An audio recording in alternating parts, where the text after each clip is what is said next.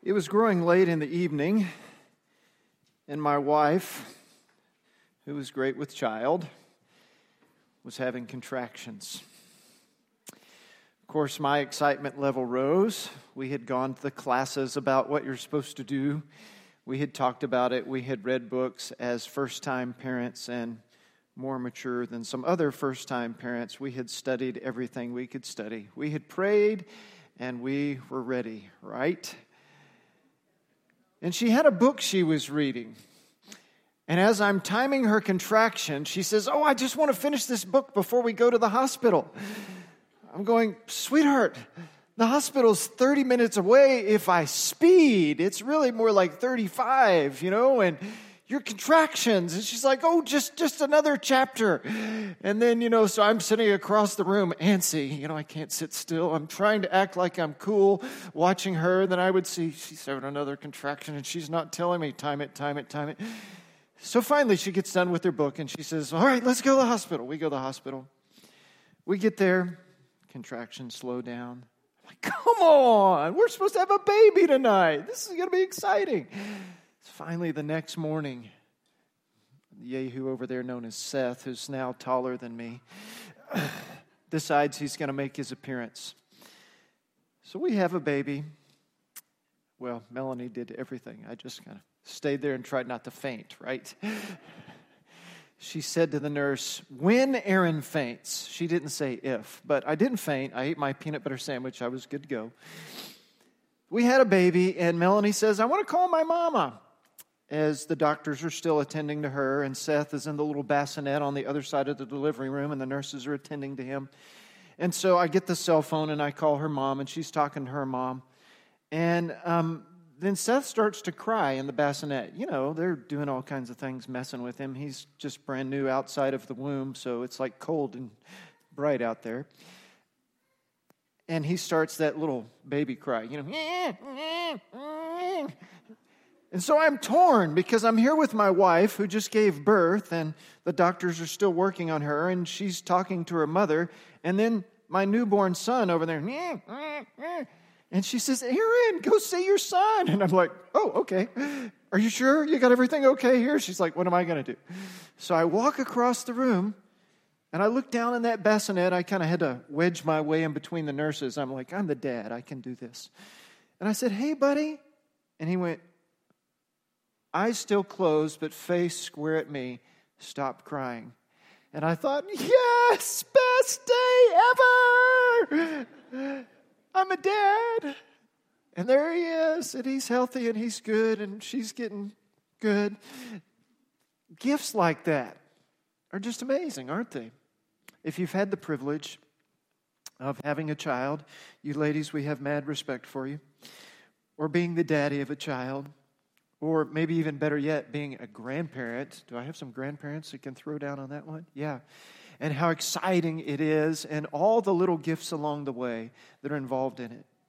And it may not be childbirth that might be the best gift ever for you, or becoming a parent. It might be something that somebody did to you, totally unexpected. And it might not be that it was a uh, valuable something that they bought for you or that they gave to you, but it was their thought it was their effort, it was their heart that they put into it. That when you received that gift, you were literally just blown away. And it may have even been a very humble gift, something that didn't have a lot of monetary value, but because of who it was from, maybe because of what it was, it touched your heart in an amazing way. So I can tell lots of stories where I felt humbled that way, but that my son stopped crying and looked right at me with his eyes still squinched shut, but he was looking at me as I talked to him. Best gift ever, right? Yeah. We talked today about gifts, a humble gift, and the humble gift of Jesus. And it comes from one of the songs that our choir is going to sing next week called Joy Has Dawned. And there's a line in that song that says of Jesus or refers to Jesus as a humble gift of love. And as I was reading those lyrics of that song months ago when Myra gave me the book, And I said, Yeah, let's, let's do this together. Let's make this whole thing Season of Joy, just like the musical that you're, you're going to be able to experience next Sunday night. It's called Season of Joy. I said, Let me read those lyrics and let me see what God says to me. And that line, a humble gift, resonated for me. So here we are at the beginning of the Christmas season. We have an Advent sort of sermon when we look forward to the arrival of Jesus. And what a better place to start than in Matthew chapter 1. And if you haven't already, open your Bibles to Matthew chapter 1. I'd invite you to do so. And if you're able to stand with me in the honor of reading God's word, would you please do so as we read Matthew chapter 1, verses 8 through 25. It says, This is how the birth of Jesus Christ came about. His mother Mary was pledged to be married to Joseph, but before they came together, she was found to be with child through the Holy Spirit. Because Joseph, her husband, was a righteous man and did not want to expose her to public disgrace, he had in mind to divorce her quietly. But after he had considered this, an angel of the Lord appeared to him in a dream and said, Joseph, son of David, do not be afraid to take Mary home as your wife, because what is conceived in her is of the Holy Spirit. She will give birth to a son, and you are to give him the name Jesus because he will save his people from their sins. All this took place to fulfill what the Lord had said through the prophet The virgin will be with child and will give birth to a son, and they will call him Emmanuel, which means God with us. When Joseph woke up, he did what the angel of the Lord had commanded him and took Mary home as his wife. But he had no union with her until she gave birth to a son. And he gave him the name Jesus. Let's pray. Father in heaven, these words are familiar to us, but they touch us every time. Just like when we think about something as Seth's childbirth touches me, and I can hardly tell it without crying. That when somebody gave us a special gift, that demonstrated such love to us, something we felt so humbled by, so undeserving of, that we were moved. And so, Father, we consider this gift of Jesus, and we're humbled and we're moved because we think of who we are and we think of who you are. And we think of the fact that his name is Jesus. God saves because he will save his people from their sins. So, God our Father, as we enter into this season of Advent, let us not be so caught up in trees and lights and ribbons and bows and gifts and parties that we forget exactly who and why we celebrate. It's in Jesus' name we pray. Amen. Thank you. You may be seated. What's it say there? She will give birth to a son, and you're to give him the name Jesus. It's the Greek form of the word Joshua, and it means the Lord saves. God saves his people. Now, please don't be confused with verse 23, where the angel says, Call him Emmanuel, which means God with us. Jesus has quite a few names, doesn't he? When you're somebody like Jesus, you get a lot of names. Just like many of us have a name that our parents give us, then we have nicknames that we've gained along the way. We also may have a title for who we are, like Jesus is the Christ. But as we focus today on this question, we have to wonder if his name is Jesus, who needs saved and what from? And so your outline takes you through that in a logical fashion. I pray that you will follow along as I've written it. And we just use this verse 21 as a springboard to get us thinking. And the first thing we need to consider in why the world needs a Savior is what sin is. We need to consider what sin is. It's not something you necessarily want to talk about when you're thinking about Christmas time, but Think about it. If we as humans were not sinners, then we would not need a Savior and we would not need Jesus. So, frankly, the reason we have Christmas is because we're sinners. And what is sin? First of all, is breaking God's law. Now, I didn't warn you today, but you see on your outline, you have plenty of scripture references to turn to, and they're recorded for you there. They'll be on the big screen as well, I believe. And so, uh, breaking God's law, let's consider what it says in Ephesians chapter 2, verse 1 through 3. It says, As for you, speaking to all of us before we were in Christ, you were dead in your transgressions and sin, in which you used to live. So, this is the Apostle Paul writing the church at Ephesus, and they are believers in Jesus, and he's saying you used to live that way. Verse 2 In which you used to live when you followed the ways of the world and of the ruler of the kingdom of the air, Satan and his demons that tempt us. The Spirit who is at work in all who are disobedient. Verse 3 All of us also lived among them at one time, gratifying the cravings of our sinful nature and following its desires and thoughts. Like the wrath, we were all but object, or like the rest, we were all but objects of his wrath. That describes who we are as sinners.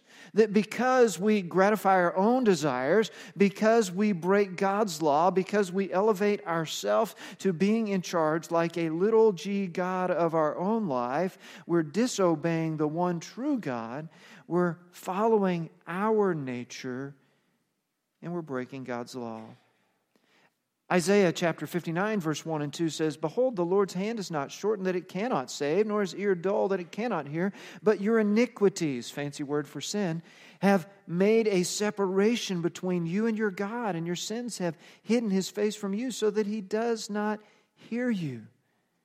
Our sin is breaking God's law, and because of that, we can't have a proper relationship with God like he wants. Let's move to your next answer there is that I have sinned. That's over in Isaiah. Over in Isaiah, I just referenced Isaiah 59, but if you want to turn, if you're able, to Isaiah 64.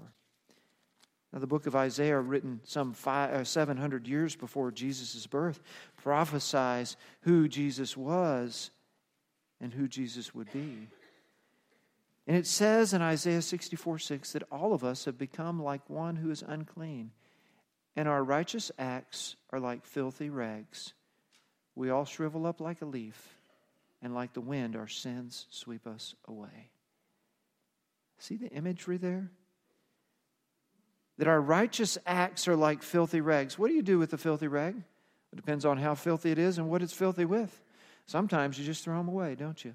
Other times you try to scrub them up as best you can or put them in the laundry or let them soak. It depends on how filthy and how ragged the rag is. Our righteousness is like that to God. Nothing we do can measure up to God's standard of righteousness. And what does it say in the end there? We're all like a leaf uh, shrivel up, and the wind of our sin blows us away. That in our sinfulness, we can't even hold our own place, much less take care of others. We need a Savior. Our sin makes us, and this is your second point, a sinner is. A sinner is what? A sinner is the first answer there is all of us. All of us are sinners. All have sinned. That's in Romans chapter 3. And I've referenced it there with verse 24 because so often we only know and read verse 23. Most of us can probably recite that one, right? It says, For all have sinned and fall short of the glory of God. But look at verse 24 and are justified freely by His grace through the redemption that came by Christ Jesus.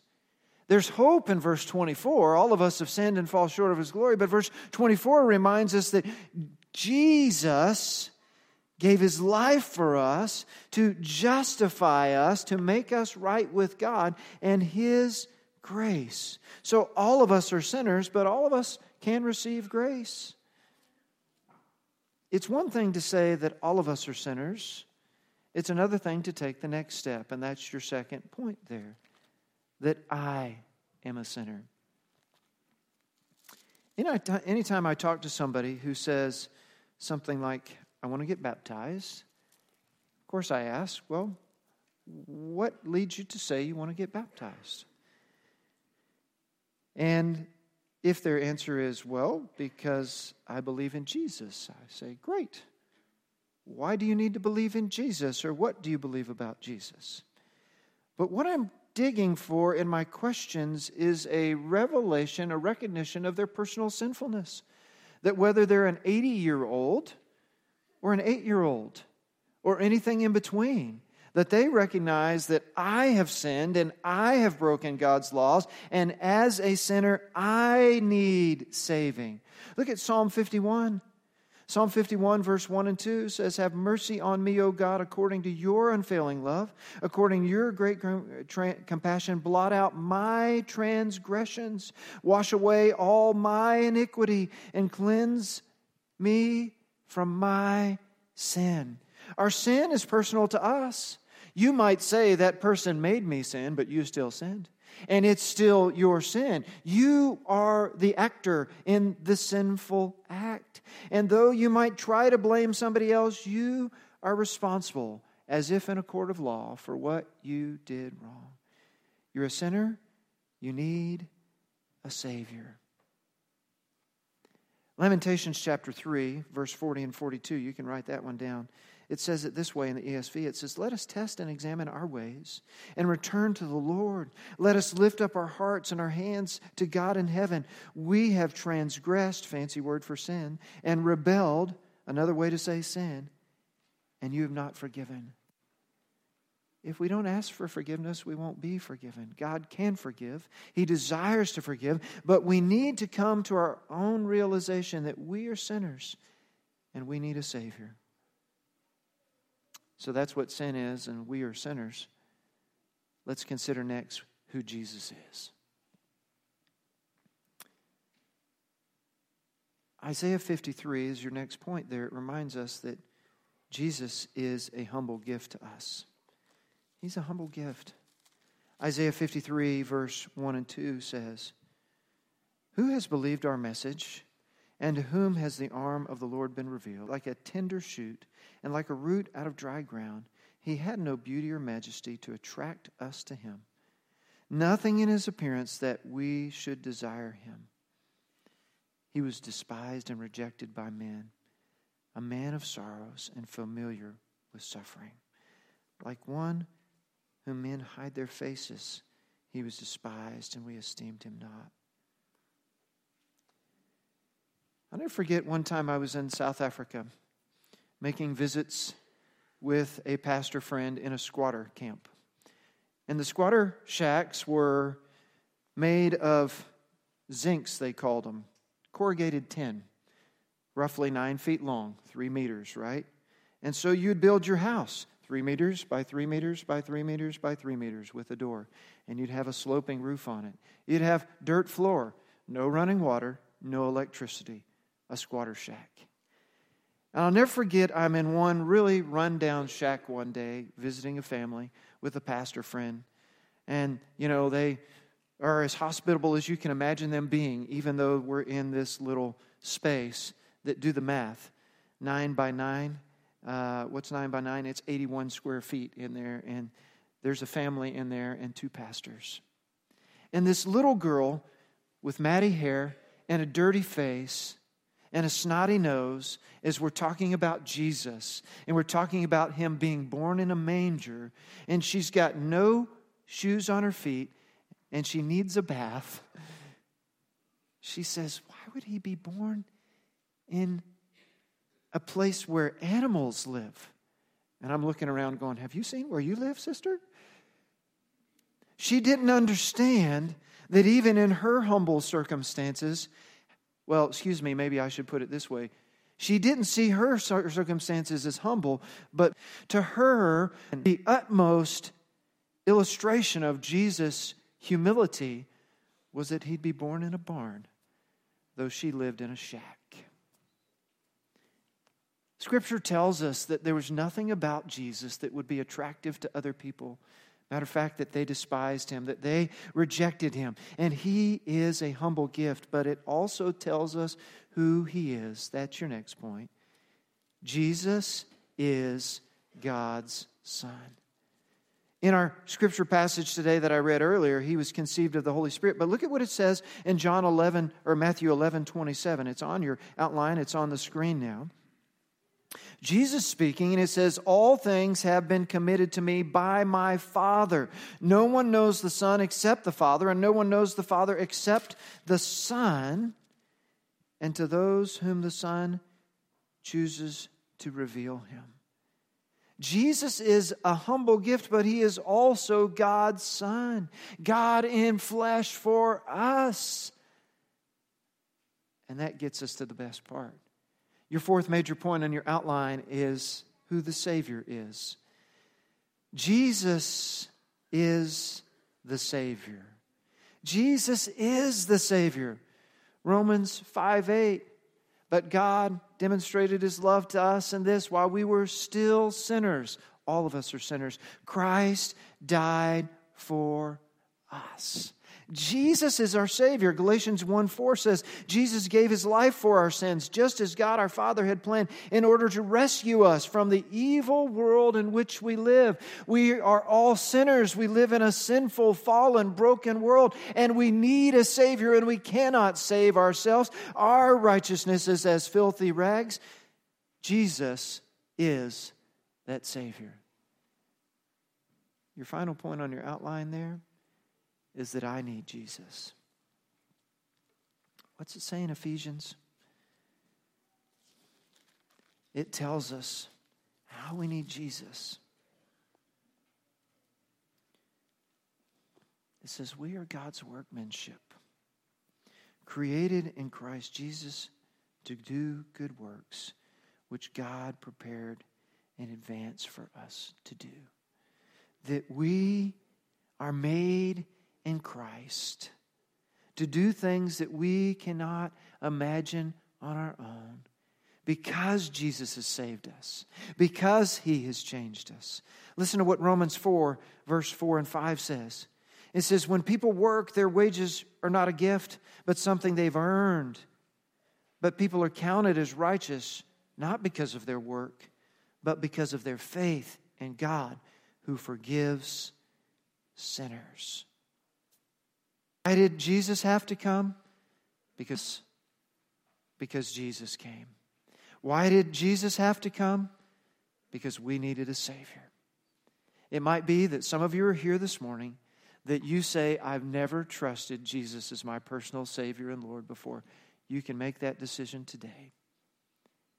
And it may be that some of you are here this morning and you see the Lord's Supper setting before us and you realize that we're supposed to observe these elements with a clean heart and pure mind. And you need to confess something that's been on your mind that you've been holding on to in anger or in a grudge or unforgiveness, so that you might be free to worship by receiving the Lord's Supper. Whatever your decision is today, I'm going to pray for us as our worship team comes to lead us in one song of invitation to prepare our hearts to receive the Lord's Supper. Let's pray together.